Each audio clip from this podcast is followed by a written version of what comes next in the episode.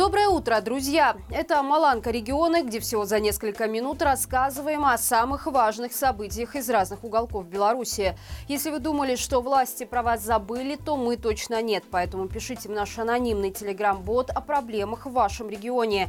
Мы обязательно о них расскажем. Сразу о главном. В племенных хозяйствах Беларуси проходит конкурс красоты среди коров. Во время отборочных туров в регионах специалистам приходится наблюдать за сотнями претенденток. И если верить пропагандистам, выбрать главную красавицу не так-то просто. К примеру, только на сельхозкомбинате «Заря» в кастинге участвовало 600 коров, но пройти в финал им мешали короткие ноги и неправильной формы вымя. Тем не менее, в следующий этап прошли коровы с говорящими именами Афродита и Венера. Они же стали победителями победительницами Могилевского тура. В качестве вишенки на торте пропагандисты подают информацию о том, как готовят коров к конкурсу. Их не только хорошенько отмывают и вычесывают, оказывается, им устраивают целый комплекс спа-процедур, включая педикюр и маникюр. За это элитные крупнорогатые якобы дают почти в два раза больше молока, чем обычные коровы. И вот тут возникает вопрос, а если взять и улучшить содержание скота на всех фермах, а не только для участниц конкурса красоты, то может и надои по всей стране вырастут. Ваши варианты оставляйте в комментариях.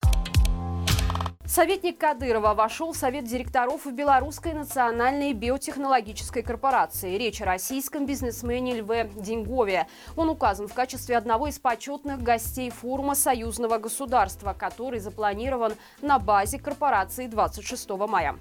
Напомним, строительство БНБК началось в 2016 году. В ноябре прошлого года сообщалось, что комплекс по производству кормов, премиксов и аминокислот, расположенный в Пуховическом районе, был наконец запущен запущен. К проекту причастно окружение экс-президента Кыргызстана Курбанбека Бакиева, который после революции в 2010 году убежал из родной страны в Беларусь. По документам главой БНБК является Даниил Урицкий, но в Бишкеке утверждают, что это вымышленное имя, которое себе взял Данияр Усенов, экс-премьер Кыргызстана, который на родине заочно осужден на пожизненный срок и объявлен международный розыск. 26 мая в Гродненском областном суде состоится заседание по вопросу о ликвидации районного общественного объединения «Ашмянская цыганская община». Истцом по делу выступает Главное управление юстиции Гродненского облсполкома.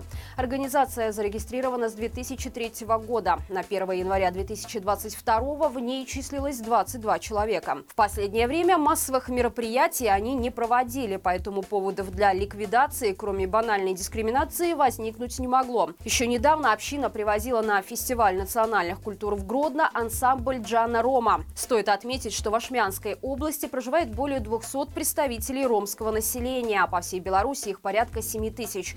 Дискриминация по национальному признаку для этого этнического меньшинства в нашей стране существует давно. К примеру, в 2019 году бывший милиционер из Могилева рассказал «Свободе» о неофициальной программе МВД против представителей ромского населения. По данным исследования общественной инициативы инициативой «Рома-интеграция» 80% ромов в Беларуси сталкивались с беспричинными задержаниями и насильственными дактилоскопическими процедурами. Учитывая, что за последние годы в стране целенаправленно уничтожают все негосударственные общественные объединения, в случае со шмянской цыганской общиной решение судьи Светланы Долгошей очевидно. Чериковском районе внедрили программу «Потребительский контроль». Теперь, если в местном магазине кто-то найдет просроченный товар, то ему должны будут бесплатно выдать то же наименование, но с действующим сроком годности. В акцию включились магазины Чериковского райпо и еще пять торговых точек.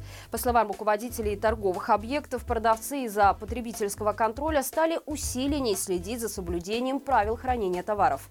И такая акция, по мнению чиновников, пойдет на пользу как покупателям, так и имиджу торговых объектов. В этой связи в отделе экономики Чериковского райисполкома анонсируют увеличение количества магазинов, которые будут менять просрочку на новый товар.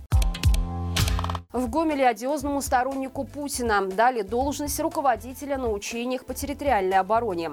Командовать разведкой штаба доверили учителю патриотического воспитания в 59-й школе областного центра Дмитрию Уклейке. Ранее он уже появлялся в наших новостях из-за того, что организовал акцию памяти в честь убитого российского военкора Владлена Татарского. Напомним, в апреле, после того, как одиозного пропагандиста взорвали в одном из питерских ресторанов, Уклейка привел детей в Гомельский русский дом и заставил их позировать с траурным портретом Татарского. Фотоотчет об акции опубликовало руководство русского дома в своих социальных сетях. При этом приемной школы журналисты флагштока ответили, что ничего не знают об этом мероприятии. Тем не менее, пропагандистскую пророссийскую акцию, очевидно, заметили и одобрили. Новая должность в теробороне, видимо, стала наградой уклейки за использование несовершеннолетних в своих целях. И это все на сегодня. Напомню, что теперь наши итоговые стримы недели проходят по пятницам, поэтому уже сегодня в 17.00. Подключайтесь к эфиру с Дмитрием Семеновым и Катей Пытлевой. Ну и, конечно же, не забывайте ставить лайки и писать комментарии под этим видео. Любая ваша активность помогает нашему каналу набирать большее число зрителей. До встречи завтра и живи Беларусь!